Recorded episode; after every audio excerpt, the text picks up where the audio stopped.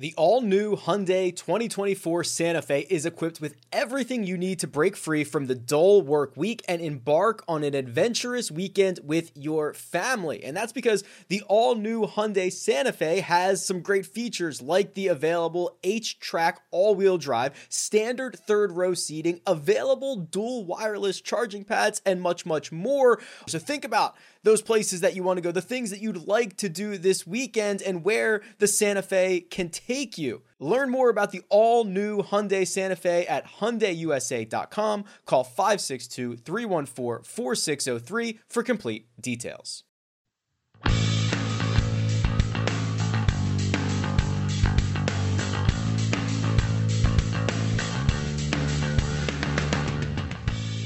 Welcome to the First Cut Podcast. I'm Rick Gehman, and this is your tournament recap for the WGC FedEx St. Jude Invitational. And joining me to break it all down, let's bring him in. It's Kyle Porter. What up, KP? Well, we, we don't we don't have enough. We don't there aren't enough hours in the day for this podcast. I'm just I'm giddy about this one. Let's let's let's get the intros through and right, let's get let's, it on. Let's do let's it. do it. We've got Mark Immelman who is on the eve of heading out to the PGA Championship. What up, Mark? Hey, uh, you you you uh, diffusing a little bit over here. After listening to to you two guys at 10:45 p.m. last night, I was going to do everything in my power to make sure I got onto this podcast alongside you guys. By the way, how's it? Uh, Kyle, he called our our conversation after round three drivel. I believe was the word. uh, another another name for it would be correct, on on point. I, I think. Uh, I've got to okay. Wait, I've got to wait. Okay, wait. Nostradamus, man. All props to you. You, you I'm going to kneel at Mount Kyle for just about two seconds. Well done. I've I've only been doing this eight years. I finally get one prediction right. Uh, one one fifty four hole lead. One fifty four. yeah, yeah. Real real brilliant over here. The number one player in the world. no, good job. I, I I I appreciated the back and forth, the banter. You guys, it kept me awake for a little while there were one or two things that got my South African hair standing up a little bit, but you know, you know me. I'm I'm old yeah. and decrepit and cantankerous at times. Nobody's ever called you decrepit. I'm pretty sure. I just like to point out something Mark just said. Kept me awake for a little while is really what we strive for on this golf podcast. right. Yeah. Not not the whole time, just a little. While. the first cut pod, keeping you awake for a little while. Some of my favorite golf listening my dad actually told me, shout out Tom Hallex last night, that uh, he fell asleep listening to our podcast. So thanks, Dad. Wow. There you go. It only kept him awake for a little bit of time.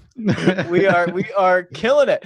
Uh, new segment. How about this? Driving the tour, presented by Volvo. We get to provide our insights and analysis. And Kyle Porter your insight and analysis from the round three podcast was second to none. You saw this coming with JT, and I think we have the clip right here. I think I honestly think JT is two back of the real lead with Fowler at 10 under because I don't trust Brendon Todd's swing and I don't trust Ben An's putting. And so if you say Fowler's the real lead at 10 under and JT's two back, I don't know. Nine yeah. nine to one's pretty pretty sweet. I kind of think he's going to shoot like a 65 and win on Sunday. 65 and win. How about that, KP? He does exactly what you said he was going to do. Congratulations. Well, you, you, you guys should have seen me when he was on 18 and he flares it out to the right. And I'm thinking, just don't make a bogey here. Don't shoot a six, don't shoot a 66 and win. Like I cared more about that hole than if I actually had money riding on the event. So uh, yeah, uh, um, I mean, we can get into it. Unbelievable performance from him. Uh, Mark, I've got a, I've got a little. Okay, so is that backwards? No, that's, that's correct. Okay, so this is how many wins JT has this decade, and this is how many days are left in the decade. well, two down, twenty-three to go. Hold on a second. Hey, Brendon, yeah, nice to hear from you. Oh, you want to talk to Carl? He, he said something about your golf swing. Hold tight for a second. Uh, that's fine. Look, hey, here's the deal. We're not comparing these guys to me and Rick. We're comparing them to Justin Thomas and Brooks Koepka. And Brendon Todd was really good for 54 holes, and he was really bad for 18 holes. And you know, that's kind of the way it goes for him. It's the brave man that calls it how it is, right? Well, yeah. I mean, it just it is what it is, and you know the the JT and Koepka thing. Well, do we go? You go ahead, Rick. Do we want to get into JT? Well, well, we're going to jump into JT real quick, but I know, Mark, you took umbrage with one particular phrase that Kyle mentioned in that round three pod. You called it the, or Kyle called it the real lead. And what did that, uh, what did that bring up for you? Well, it was the quip amongst many that sort of woke me up. You know, Im- imagine that the, that that gif of who was the Undertaker, that WWE guy that just you know wakes up and he's alive, right out of the, right, right out of the coffin. that was me on the couch, and I was like, because Kyle way back, and I don't hold grudges. Well, maybe I do. List, you know, listening to myself now. My brother held a two-stroke lead on the eve of the final round of the 2008 Masters, and there was a rule in the house not to watch any golf television whatsoever. So I go to the room and I switch on the TV and I'm watching Golf Central or whatever it was, and there's Brandel Chamblee spouting off, going, and Brandel and our buds, right? And he goes, Well, the real lead is Brandt Snedeker. now that my brother at this stage is the rookie of the year and he's done a few things around the globe. And he goes, The real lead is Snedeker. So if Tiger and these sorts of guys just line up Snedeker and get in front of him, they've got the, the, the Masters won. So I took that sort of personally. And after Trevor won by three, I called him out that evening. He was at some get together there. I'm like, I'm like, Brandel, I got a bone to pick with you. And he's like, What? I'm like, so you called it a real lead, essentially slapping my brother in the face. Oh no, no, no, I, I didn't mean it like that. Well, you know, so so maybe the real lead thing sticks in you somewhere, you know. Well, Brandel didn't have the advantage of there are no strokes gained or there were no strokes gained for Augusta National at the time, so he didn't know if, if Trevor was putting it well or hitting it well. Gonna, if there's no strokes gained, what on earth are you going to do in November? I don't know. Watch golf or something. Maybe. okay, cool. Let's do it together. Uh, all right, let's let's jump into this. Justin Thomas, your new number one player in the world, victory number thirteen on the PGA Tour. As we know, the third youngest to ever get to thirteen. Kyle behind Tiger Woods and Jack Nicklaus. That is a pretty good list to be on. I think we know what you feel about Justin Thomas in the future, but talk me through what you saw on Sunday because I think he was magnificent. Well, the the thing that stuck out to me on Sunday, and I'd like I'd actually like uh, to hear Mark kind of expound on this because he's got a better uh, viewpoint and knowledge of it than than you and I do. JT is so good at uh, at swinging different speeds, right? So he so he'll go he'll go as as hard. I, I, I don't know what his swing speed is off the tee, but he'll go as hard as he can off the tee. And then the shot, the, I, I I keep going back to the shot on uh 16.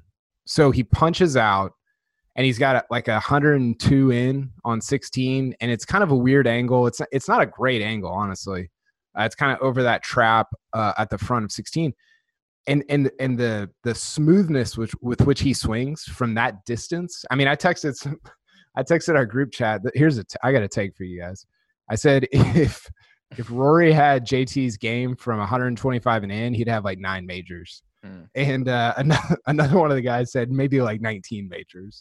I mean, he's just he's so good from 125 and in, and I think that ability to not just be super long off the tee, but to slow it down and have that kind of control from 125, 150 and in. I don't know that that is because Rory always has talked about how he struggles with like he almost swings it too fast, and so he gets too he he can't he he sometimes struggles to control his distances. I think in a way that uh, JT is really really good at, and that was the that was the impressive part for me. You're always gonna you're gonna get into trouble. How do you get out of trouble, and how do you save yourself with your short game late, like he did on Sunday? I, I thought that was super impressive. Yeah, you're, you're absolutely right. Um, and I have to have give a bunch of credit to Jimmy Johnson and wish him all of the very best. I hope the tests are going all right and there's nothing sinister on the go. Um, but Ben Hogan, now, yeah, this I'm the old guy, so I'm I'm going to go there. Okay, to put it into con- some context, Hogan said somewhere he hit a ball that finished close to a target, and someone said that's a great shot. And apparently, the legend goes, Hogan goes, "How can you say so? You didn't know how high I was wanting to hit this thing." Mm. even though it finished close to the target. Yeah. And the lesson goes Hogan said it was all about trajectory apex of the flight and the speed at which the golf ball was going. Because that, if if if you have a handle on that stuff, you're pretty well on the way. Um, because they can deal with left and rights. Because the professional game, you saw it with Thomas, unlike Brooks. Thomas, when he missed left and right, he missed in sort of the safe zone coming down the stretch. So it was it was a veteran sort of a directional performance.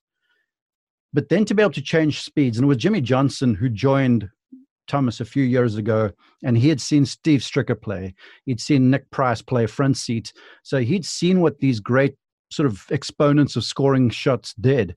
And he said to Justin, who just went full bore when he got on the tour, everything was hard and high, kind of like McIlroy.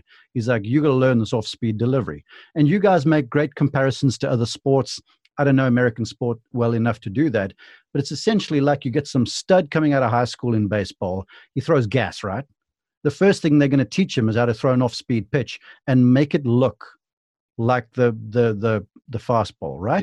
Yeah. yeah. And it's the same thing here because JT he'll move his body fast and then he'll slow down. And when he does the slow down thing, it's with tremendously soft arms. Unlike Rory, on the other hand, will cut the follow through off, but you still see vigor and sort of hardness about the thing. And and so Justin, he's got that stuff taped, man. And there was only one that didn't work or out. And that was on 12 that I thought was the shot that could have essentially tripped him up. But he did yeoman's work to get up and down for the bogey. But otherwise, that little off speed wedge, I, I would I would advocate for him being probably one of the best from uh, about 125 and then on the PGA Tour right now because of the fact he can go in hard high spinning or he can flat that little low one in there with a little less spin. And those ones he hit, all those soft ones, they were all backhole locations. 12, um, 15, 16, even the one into 17, because if you hit a ball hard out the rough, it flies. Yeah. And he, even out of heavy, heavy rough, he went smooth, he went soft. I mean, it was, it, it was almost genius to me. And it was, it was highly impressive. I think it, I think it was some of the skill set that makes you like look at his trajectory and say, wait a second here, like how, how, hmm. how good is he going to be over the next 10 years? Now, uh, so the comp that I actually just thought of, like as you were talking there, because I, I love what you're saying, and I want to see what Rick thinks about this because I know he played baseball. A little Mark Priorish in that, like I think the mechanics are. I don't know that anybody has better mechanics in terms of the swing, and he always like Mark Prior always threw hard. I I I can't remember exactly how his career went, but I, I think it was not until he turned pro where he learned some of the off speed stuff. And then that's elite as well. What do you think about that, Rick? Well, that's good because okay, when you're Mark Prior and you're like the number one high school pitcher in the country by a mile, you don't need anything but the fastball, right? Like you just blow it by everybody. Yeah. It is only yeah. when you get to the majors that you have to learn this stuff. And and honestly, I, I have been uh, that's it reminds me a lot of Justin Thomas because I, I think his game is so mature, or it's getting so much more mature. Yeah. I, I think that he, you know, on 15 he gets away with a, a really poor shot that he hit uh, that gets lucky, goes across the cart path. But like in that moment, he like he can take advantage of it or he knows when to put the the foot on the gas or he knows when to just take his lumps and and I don't know if that comes from his dad being a you know a, a, an influence on him growing up and setting that mindset mark but I, I just feel like he is so much more mature than a lot of the other 27 year olds on tour you've hit the nail on the head you call it mature um, I kind of call it old school in a way. And, and yeah. you have to credit his father and his grandfather, both PGA PGA professionals, and his dad. Whenever I catch up with him and I see them on the range and I talk to him on the course, I'm like, "So, what are you guys doing? You know, trying to get the golf swing inside?" And it's the same thing every single time. There, there's never any panic. There's never any like, "Oh, we got to do this or do that," or someone's doing this. There is this maturity, to use your term, which is very appropriate, but it's this old school kind of thing to him because the new golf ball needs to get it hit hard. The thing spins less, so you've got to hit it hard to spin it. But Justin is able to go, okay, well, a back hole location, I'm going to hit this thing easy. Let it take a couple jumps and then check.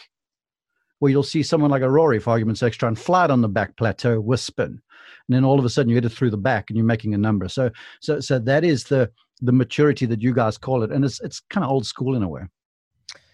Justin Thomas is going to be one of the favorites for next week at the PGA Championship, along with Brooks Koepka, who I thought we were going to get a heavyweight bout there on the final hole, maybe get us into a playoff. But KP, I honestly think that the last couple of holes for Brooks Koepka on Sunday is essentially a microcosm of what we've seen from him this season, where he bombs in a birdie putt on 17 to have life to to apply the pressure and then he yanks one left into the water immediately on his next shot on 18 to kind of play himself out of the tournament. And i'm just i'm left simultaneously thinking this guy is so unbelievably good. He can he can overpower any golf course but also feeling disappointed because the only results he cares about obviously is winning and we haven't seen it in a year yeah, it's a great it's a great point, and it's a great call. And I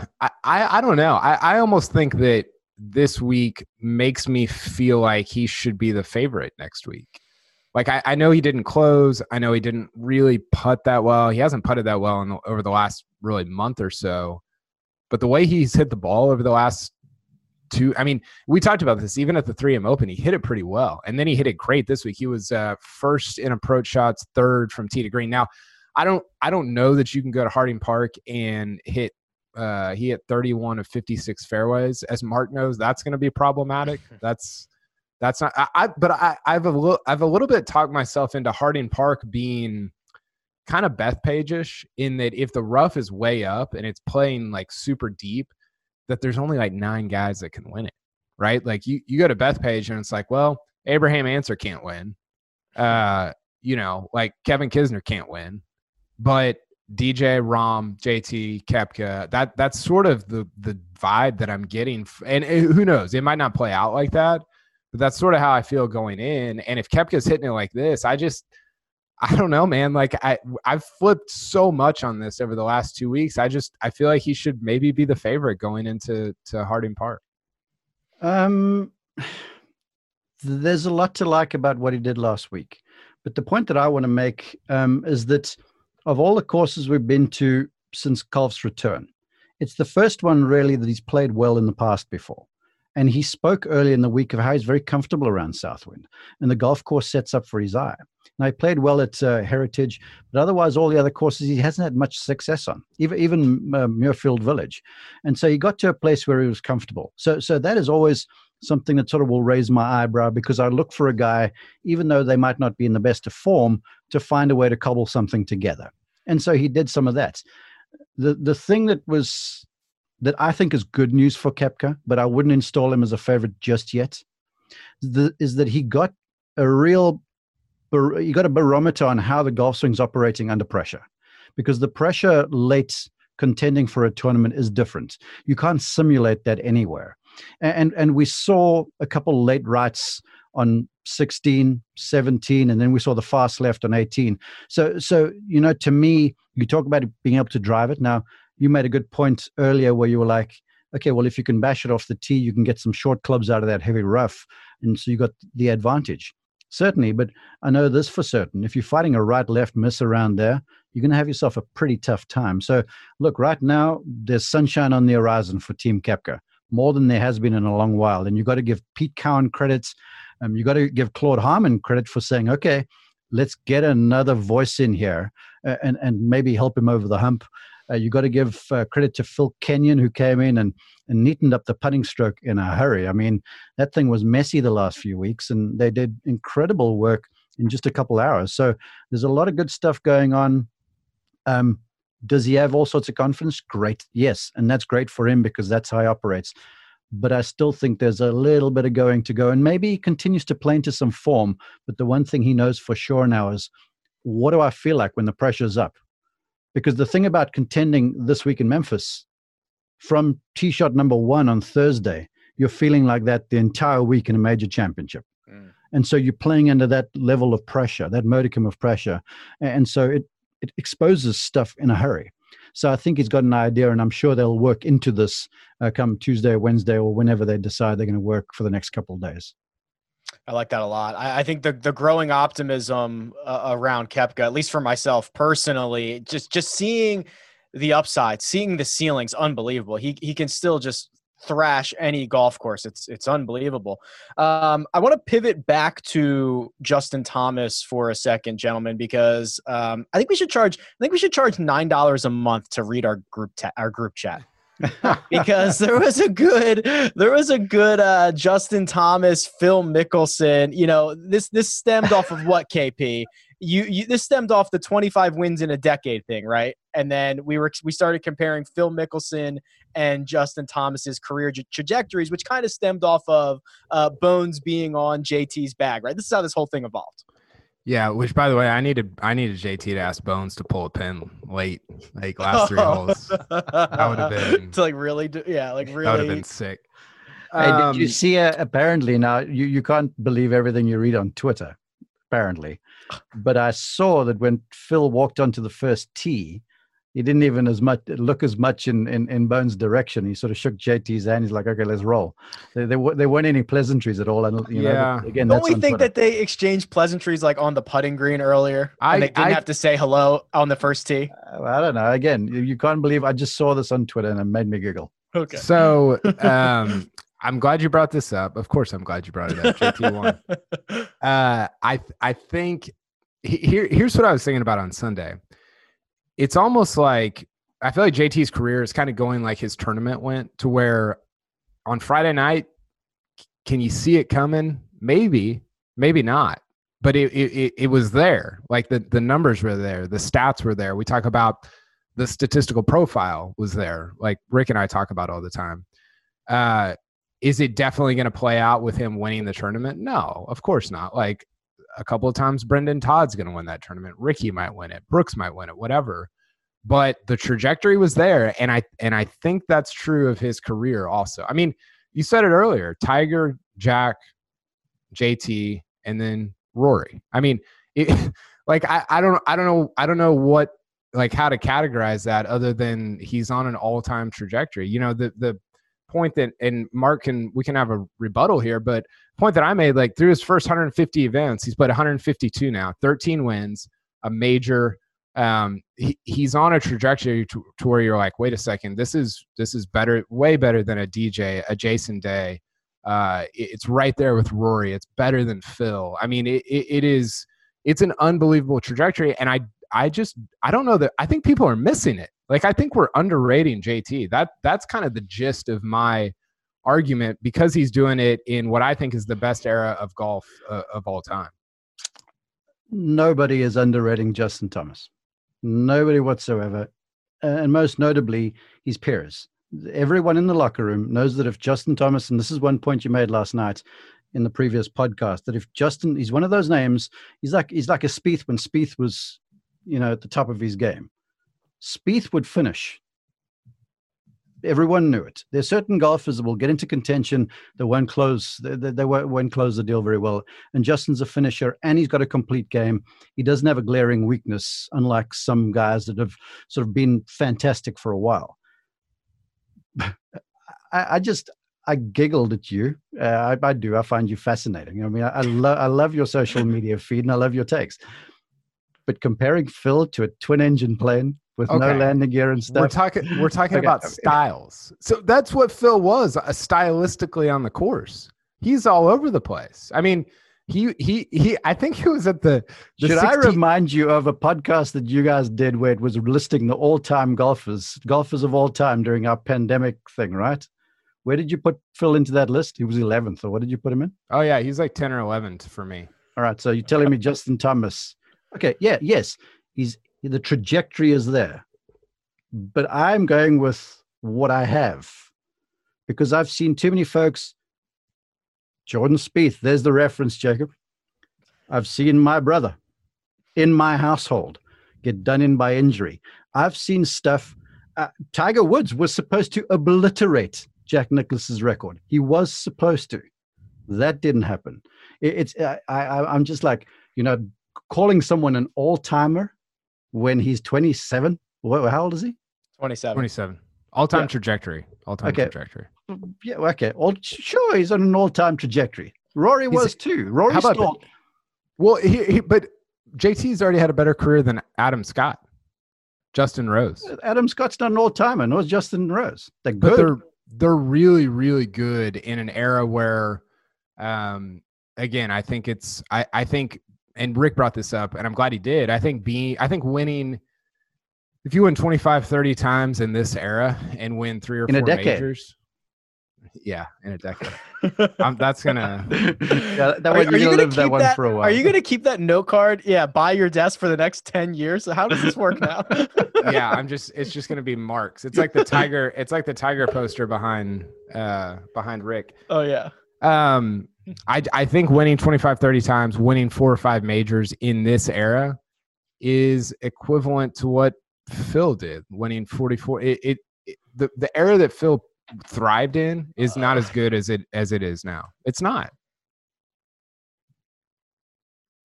I, I, ca- I, I can't. That's good. We, uh, we can this we can we can have this conversation a lot for the next 10 years. We don't have to do it all right now. Um, here's what we will do. Uh, we've got to have a little bit of a therapy session Oh gosh. some of the guys who fell off the lead. And to do that, we've got to bring in Greg Ducharme. So we're going to do that on the other side. First, we're going to take a quick break and hear a word from our partners. Did you know that more than 75% of Americans will experience foot pain in their lifetime, but only 10% will seek out a solution? For that pain. Those numbers do not add up to me, and I know it can be confusing the biomechanics of the foot, the bones, the muscles, everything in between. But solving foot pain is simple, and that's where Superfeet comes into play. These Superfeet insoles go into your shoes, give your feet comfort and support where they need it the most, and redistribute the forces that reduce both stress and strain through your entire body, not just your feet. Insoles have been uh, phenomenal for me uh, personally, and they are clinically proven to decrease fatigue, reduce injury, and improve comfort. I can attest to that myself, especially when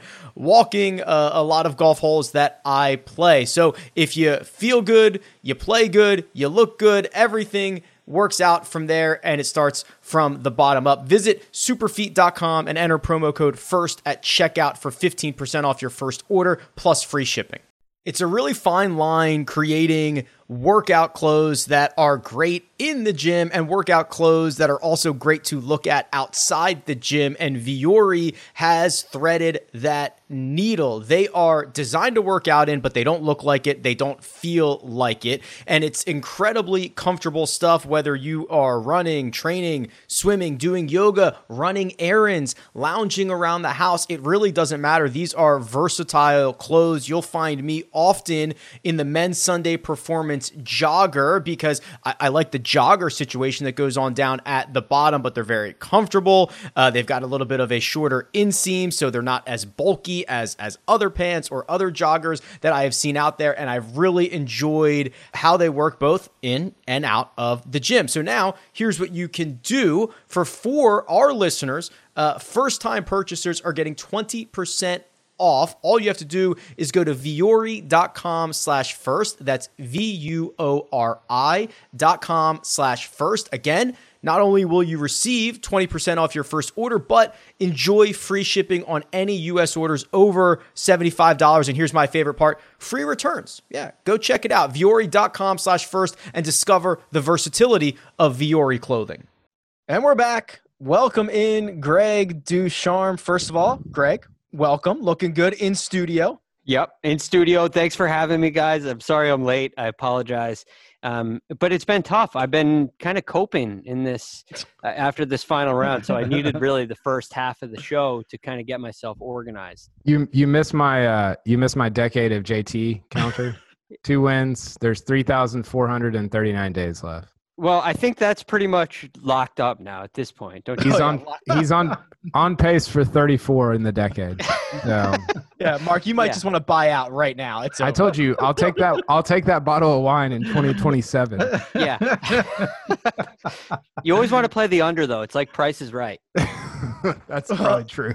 Yeah, because the under the under is winning until it's not until it's over. So Yeah. it's like, uh, all right. Well, Greg, let's So you- let's let's jump into this, my man, because uh, your buddy Rickie Fowler had yet another disappointing Sunday. Uh, I was rooting for him. I thought this was going to be the, the WGC breakthrough for him. Just could not get it going. I'm I'm actually still scrolling down the PGA. Okay, here we go. Finished uh, with a 73 three over par T15.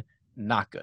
No. Yeah, I need I just I need some help because he gets off to a great start, right? He comes out like Rickie has to do it eventually. And like we talked about this on Friday, Rick. He he gets himself uh, maybe he gets kind of a bad rap for his success or lack thereof in tournaments. Maybe he should be winning more often than he does. Well, it it seems definite now, but like this is kind of what I was saying about it's how it happens. And he comes out and he gets off to a great start. Birdie's two and three and then after he's two under through three. He's the guy. He is. This is his tournament to win. And then he bogeys number four. Right, he hits it to like 50 feet and three whips it. And then he makes bogey on seven and bogey's nine, which is a big one for me because when you get to the the ninth hole is this is your opportunity now to finish the nine under par. And now you're off and running. You're in it. You're you're back in in position. And well, what does he do? He makes a bogey and then he goes to number 12 and makes a double bogey. So it's just it, it's extremely frustrating for me as a fan of Rickie because I feel like this is a theme and this is like the fade out at the end and I'm just not sure how to handle it. The something that came up on HQ uh, at some point today was kind of in regards to the swing changes, and and I'd like both you, Greg, and and Mark's opinion on this. Is definitely not mine. Uh, well, definitely not. Hey, where, Brendon Todd's still ringing in over here. where I was right. I don't know what to tell you guys. It is what it is. Yeah, where they are who we thought they were. Well, yeah. Very clever.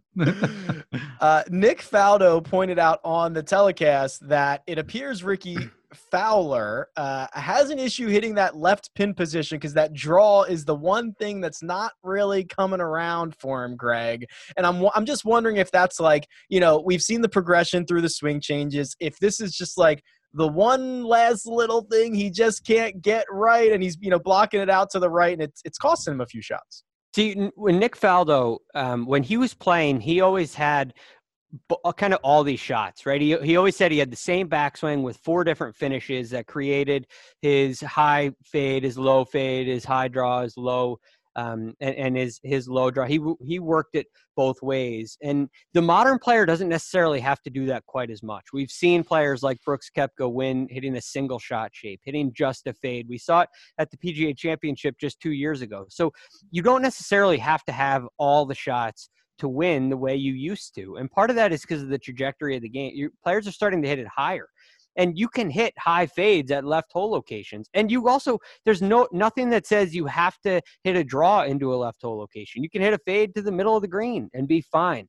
This is not a golf swing thing for Rickie, in my opinion. It's just not. We've seen him go through a number of different swing renditions. We've seen him go through uh, changes that have all been successful. They've led to great results.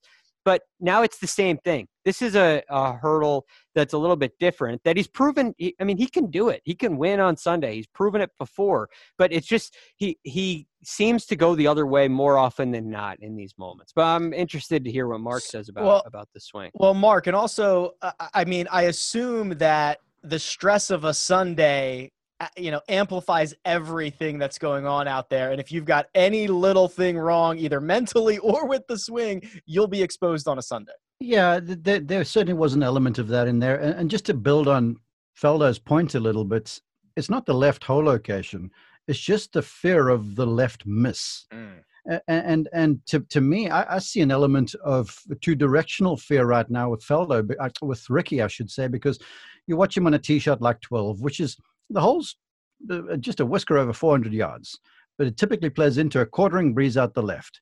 And for any right handed golfer, that is going to expose you if you're not very comfortable. And you've got water down the right hand side, Heartbreak Hotel, to get my Elvis reference in there, right? And so he hits a fast left off the tee. He's cooked. He's got the ball in the downhill line, the rough. From there, hits it in the water. He didn't have anything. I am questioning, to Greg's ob- observation, why he just doesn't go with a one dimensional pattern. And so that it says to me that okay, the golf swing is gaining traction, and he certainly looked better timed. I, I, I will I will concede that because we had him Thursday, Friday in Golf Channel coverage, and, and I thought he looked very good. But the pressure then is different. Then all of a sudden on Sunday afternoon, it's a different animal, and then you're trying to hit shots that you don't really have. The one thing mm. I know for certain is that under pressure, you better have something you can go to. To get back to Justin Thomas, he's got his fairway finder. Low T, squeeze fade out there, put in play. It's kind of a version with the driver of Tiger's Stinger, and everybody does.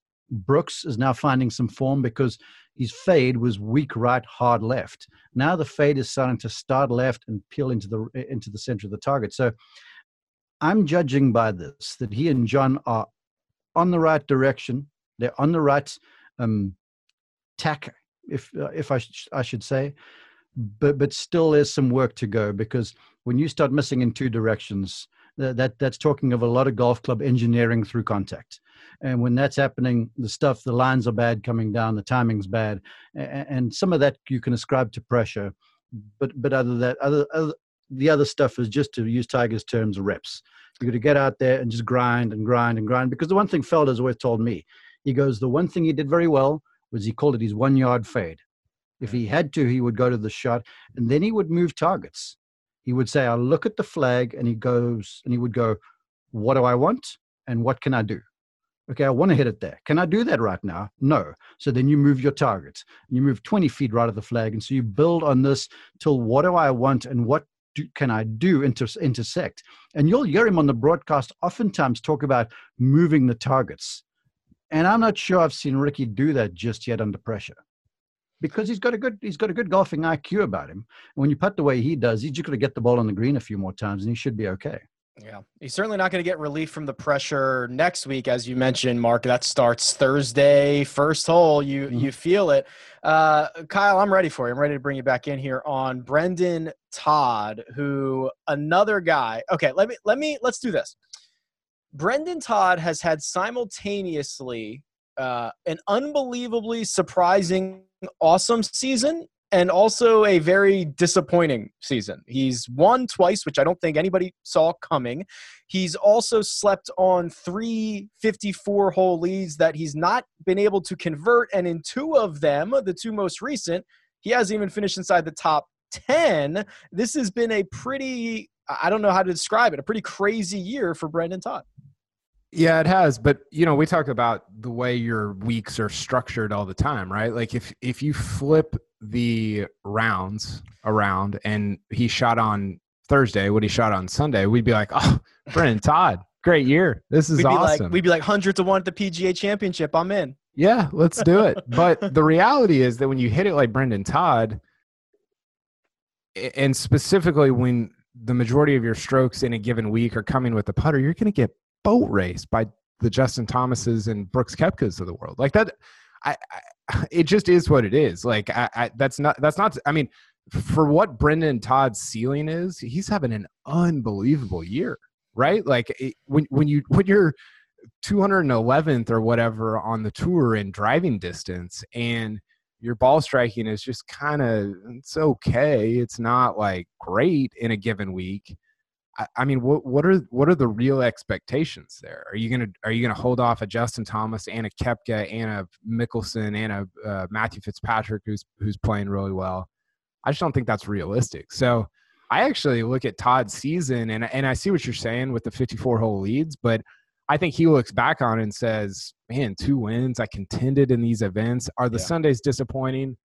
For sure, but I think you have to be realistic about what what you can actually accomplish on the tour, especially in a big boy field like we saw this week. Agreed. and and this is sounding better in my head than what I think it's going to come out. So I'm going to be very smart about how I craft this comment. but on this podcast, and I've been in conversations elsewhere where people have said Brendon Todd is a finalist for Player of the Year on the PGA Tour. He's certainly going to win the comeback player. Of that, there's no doubt. I mean, if he doesn't win that, there has to be an investigation. Does that does that does that still exist? Is that yeah. still an award? You Yeah, guys think he could win that back to back years if he has Like- another good year next year? Well, Like well Steve Stricker's, Stricker- Stricker's won it like three times, hasn't he? Yes. They- Stricker won they've back re- to back years. I think 06, 07, he won. They renamed the award, Kyle. I think it's called uh, the Courage Award or something like that. But I think it's the s- I think it's the same award renamed. I'd have to look into that, but I'm pretty sure that's what they Okay. did. Okay, okay. But, but but but anyway, so uh, remember the big brouhaha when Kyle, you and me, when we were lobby, when there were discussions about okay, who's going to be the player of the year, Koepka or McIlroy? Koepka with all the majors, McIlroy with five wins in a FedEx Cup. You and I both delved delved into the numbers as the players did, and they were like, okay, it was Rory's year, and this caused a bit of up, caused a few folks to get upset. So so I'm saying with all this conversation about Todd being player of the year, how are people grading him? The fact that he's winning, or the fact that he's playing above himself, or, or, hmm. or the fact that this is an unreal story? Because a lot of this conversation is, is is is a function of people like us. I, I know, think it's and, but I think that's a great point because you're, I mean, let's be realistic here. Like Brendon Todd does not have the talent that Justin Thomas or Rory McIlroy have, and so if he, he, was a star in school. Huh? I mean, he was he was unbeatable in high school and college. Yeah. Now he to you make the you make the right assessment. He just doesn't have the fast ball that they do. Right. He, Yeah. I mean, he had a couple ball speeds that were like 200, uh, that were 150, not- not 200. 156, nowhere near 200. I mean, they're, they're like a lot of these guys, three irons. It's probably like a Bryson three iron is his ball speed with a driver. So This is he's at a huge disadvantage there. this is what I wanted to say, and maybe this is how it was supposed to come out. Thursday after the first round, Rick and I get on this thing. Uh, no, pardon me. Greg and I get on this thing, and we go, we, we go, we hit the big things. McIlroy playing badly, Koepka playing well, blah blah blah, and and then the question is, so what are we looking for tomorrow?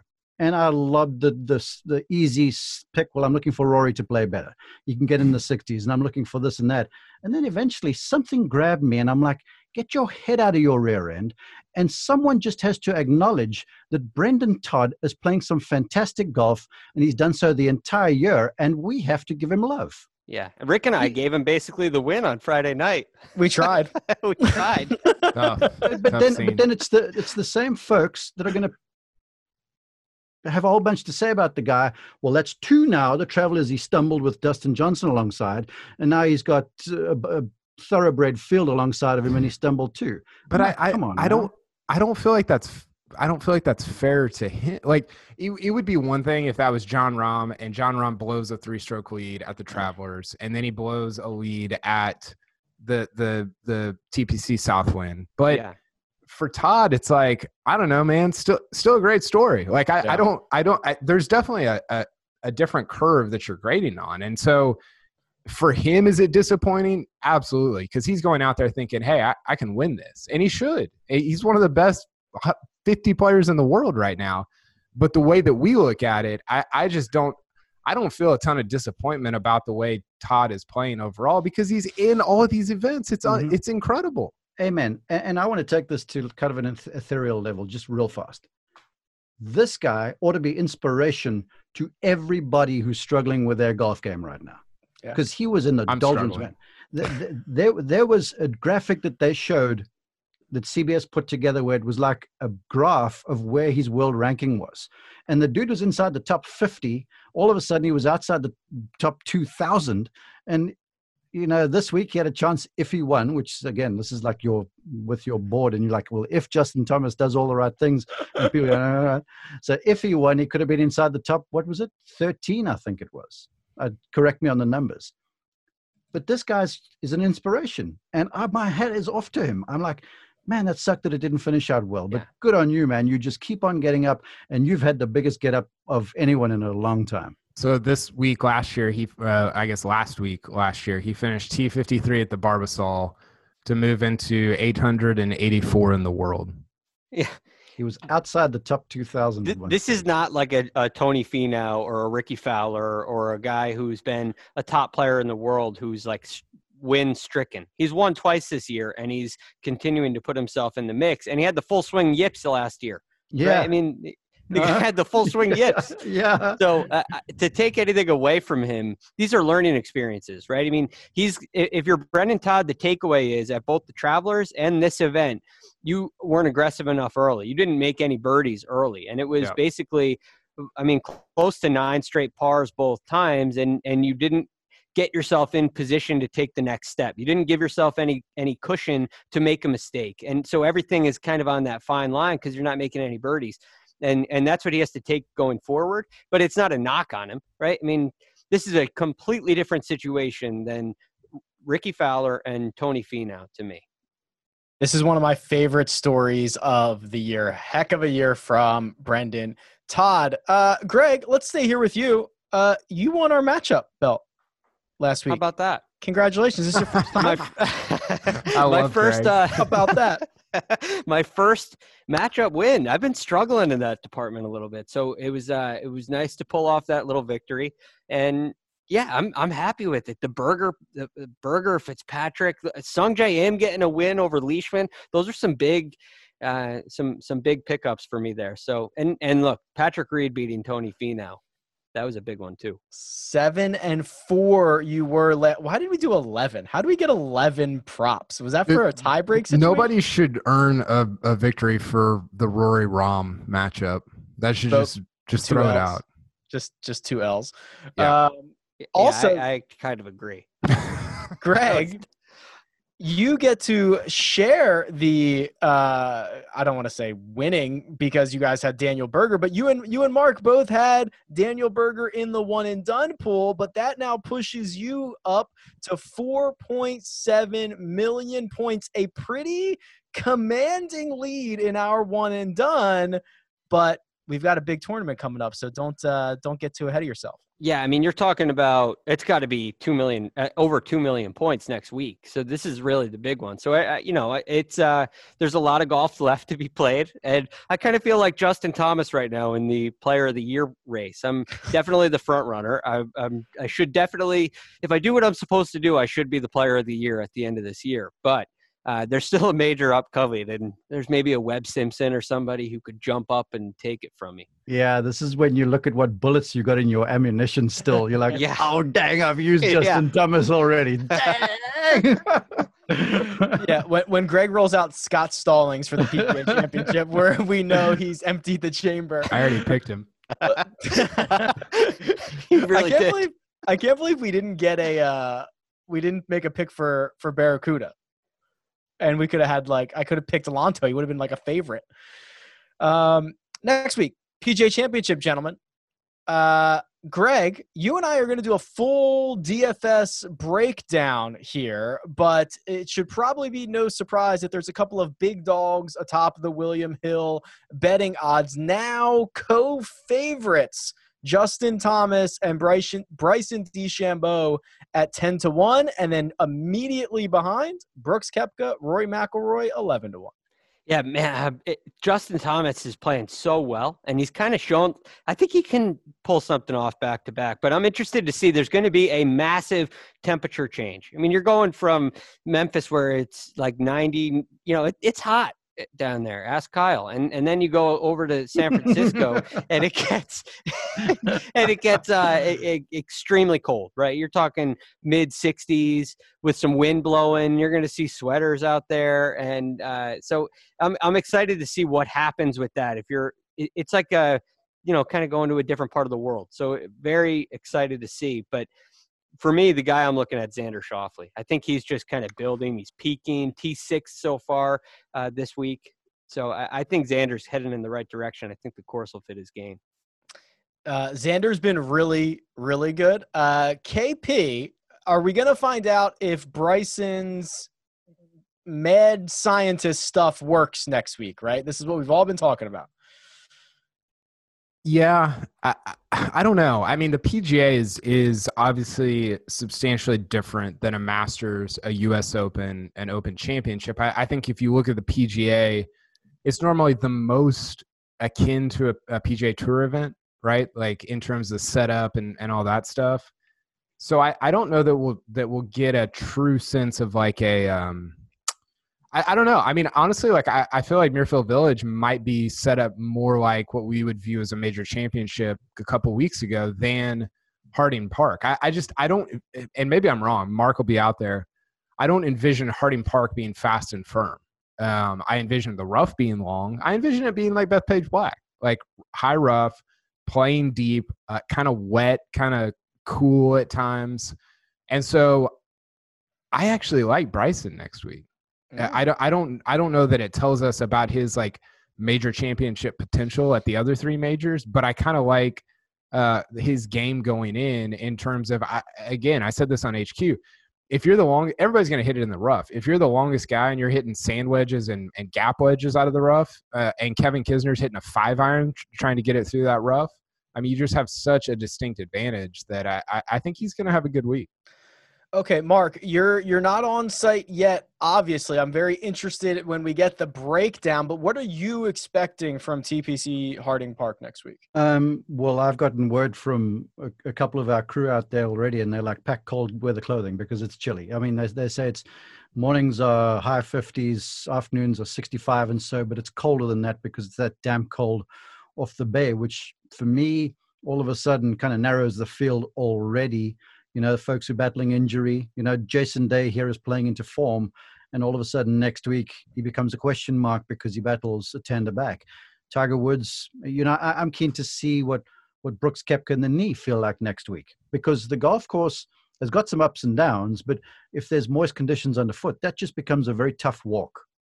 Uh, because you know you, you can't get as much traction on the ground, so that's the first thing I'm question. I, I'm I'm interested to see and then the next thing is just how the golf course has been set up in comparison to what I saw in late February.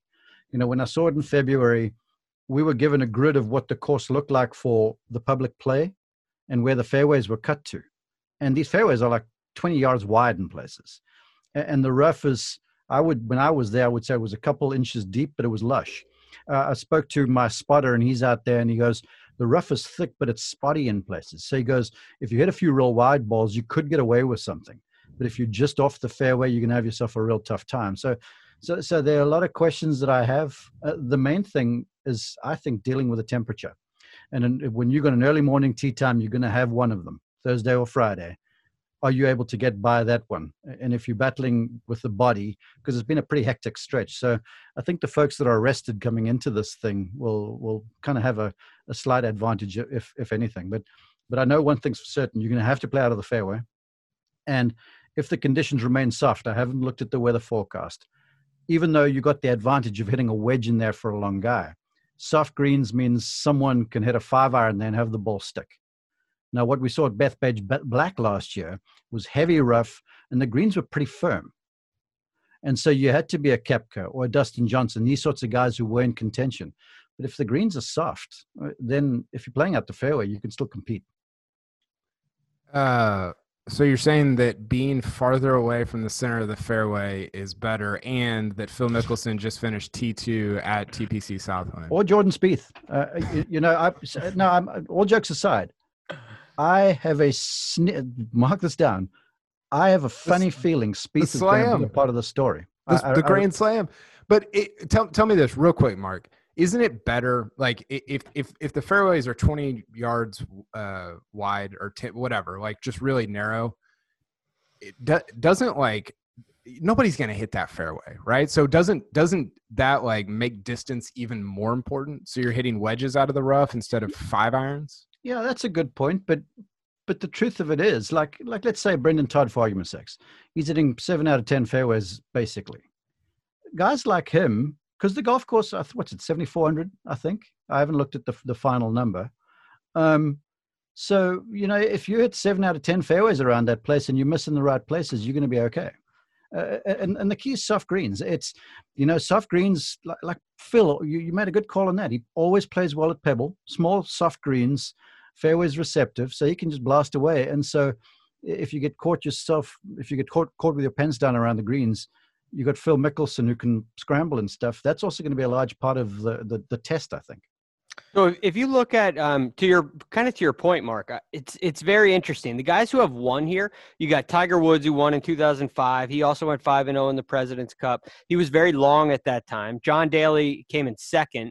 Uh, Sergio Garcia came in third. You have excellent drivers of the golf ball um, in the top three there. In the match play, you had Rory and Woodland in the final, but then you had Jim Furyk and Danny Willett, who were the uh, semifinalists. I know it's match play, so it's a little bit different, but there is a a way to play the golf course without being a bomber. I think if you had a match play event at Bethpage Black in the conditions the PGA was last year, I don't think you would have uh, a Danny Willett, a Jim Furyk in the in the final. I think it was a greater advantage for the Bombers at the PGA at Bethpage. Like it was it was mandatory there.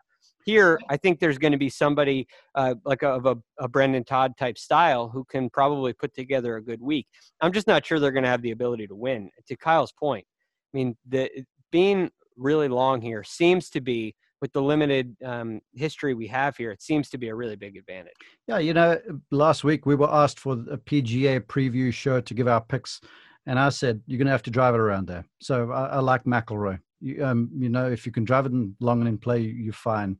And then you you you look at our golf plays in San Francisco, and I want to build on what you said there, Greg. Just over the road at Olympic. Now that place is built on the side of a hill, so it's a different test, but you're playing essentially in the same conditions similar green, similar grass, similar rough, uh, cypress trees. It's the same sort of look. The Olympics just tilted. Look at who played well there in U.S. Opens: Webb Simpson, Jim Furyk, Payne Stewart, Lee Janzen. You know, these guys are sort of people that keep the ball in front of them a bunch. Although I think Harding Park will, it, it'll the the big the big hitters will have some advantage. Well, we're going to see if one of the big dogs wins the golf tournament. And Greg, if you know, you might have a chance to win $4,000. Would you like that? Yes. Okay, here's a way to win $4,000. The props game for the PGA Championship already live. That's right, right now over at cbssports.com slash golf props. And for the PGA Championship, you can win $4,000, biggest prize we've had yet. I've already come up with, with the questions. They're already out there, and I've got one here for you, gentlemen. Greg, the question is, will one of the big five Everyone knows what that means. Win the PGA championship. And just for those uninitiated, the big five being the top five betting favorites. So that would be Justin Thomas, Bryson DeChambeau, Brooks Koepka, Rory McIlroy, Jon Rahm. You can have those guys or you can have the field. I'm going to take the field because of what I just said earlier, right? I mean, you didn't mention Xander there. So I'm going to go with I'm going to go with the field, but it's a tough one. It is a tough one, KP. The goal was to kind of split up the win equity, right? If the top five guys have like half the win equity, maybe the rest of the other what what one fifty one. I don't know how many are in the field next week. Uh, would have the other half. Do you want the big five or do you want the field? I think I want the big five just because of the driving distance thing that I mentioned, and, and those guys are among that group. I I have no idea who to pick. Like I, I said last week, I was feeling Rory and then you watch him at at Southwind, and you're like, is he gonna win the P? I, I might pick JT again. Like I, I don't like picking guys back to back weeks, but he might just be on a heater. Like just a just a. I mean, we might. This might be that number might be 35 next week. Yeah, you're going to run out of uh, note cards there with all these wins that JT is is racking up. I agree. This is a very difficult one. I mean, even Patrick Cantlay, who played himself out of the golf tournament on Thursday, played awesome on the weekend. Um, Mark, uh, I, I know you like Rory. Can I offer you him and the other four against the rest of the field? I, I typically go with a field just because of the odds of it. You, you've got a hundred. What's it? Five versus what's the field? 144. So you've got 139 guys. Yeah. Now I know some of you, some of the folks are never going to win the PGA, but the odds are still in your favor. And, and you reference Cantlay. I mean, he popped to mind. Xander is a good pick. Um, uh, I think someone like a Justin Rose, even though he's been playing poorly, could be a wild card. There, there, there's some guys to bear in mind, but uh, the way the five is stacking up, I, I'm, I'm with Kyle. I'm going to go with the five. All right, final word here, Greg. Late breaking news: John Daly has withdrawn from the PGA Championship. Your first reaction? No carts. No carts. Can't play. That's it. Uh, all right.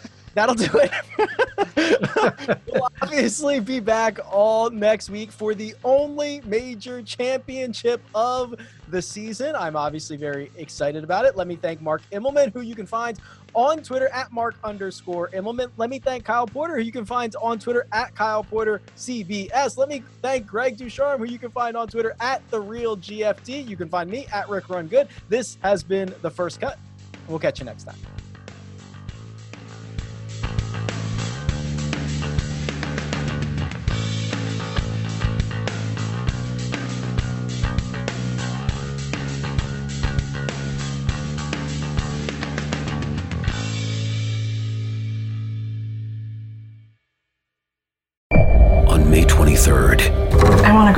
Normal. What's normal? the Paramount Plus original series Evil returns. We've already hunted werewolves, and demons. And now what? A baby antichrist? Okie dokie. Prepare yourself You will not beat us. for the end. I have visions of hell. Make it stop. Make it shut up. You're not gonna survive this. Evil, the final season, streaming May 23rd, only on Paramount Plus.